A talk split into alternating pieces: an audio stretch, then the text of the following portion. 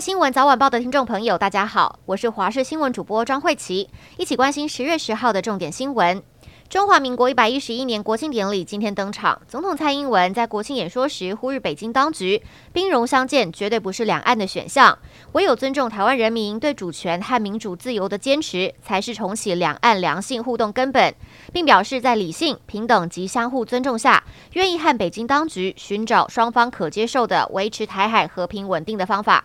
总统更强调，要在经济产业、社会安全网、民主自由体制、国防战力，打造更坚实的四大韧性。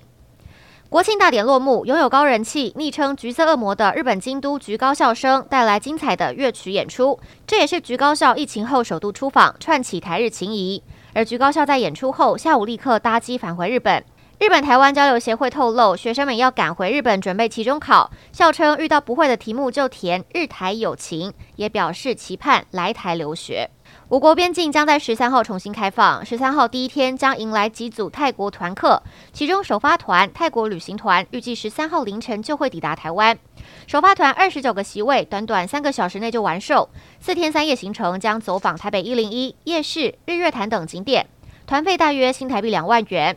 业者表示，台湾正式宣布边境零加七前，就已经有客户频频询问，预估疫情后泰国人来台市场有很大的成长空间。乌克兰首都基辅今天清晨传出接连两起爆炸声，基辅市长克里契科回报，爆炸发生在基辅的舍甫琴科区，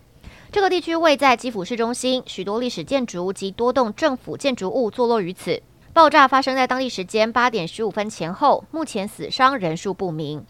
今天是国庆连假收假日，台湾本岛和澎湖海上交通因为受到风浪海象不佳影响而停航，全靠空中交通疏运。马公航空站发布讯息指出，七号到九号三天中，从台湾本岛前往澎湖的旅客有一万三千一百三十二人。海运昨天增开船班五班次，今天受到东北季风增强影响，澎湖往布袋船班都停航。马公航空站今天各航线共飞航五十五航班，可协助六千三百多名旅客返台。奥地利举行总统大选，现任总统范德贝伦在首轮投票就过半，不用进入第二轮就进行胜选，顺利取得第二个六年任期。这次总统选举，两个主要的中间派政党都没有推派候选人，极右派自由党的罗森克兰斯是他的主要竞争对手。罗森克兰斯也告诉当地媒体，他要恭喜范德贝伦。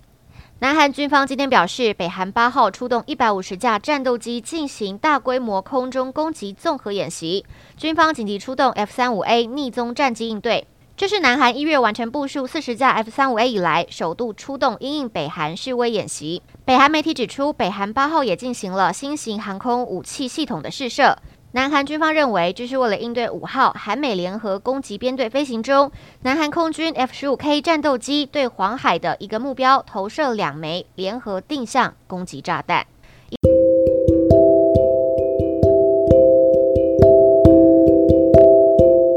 以上就是这节新闻内容，非常感谢您的收听，我们下次再会。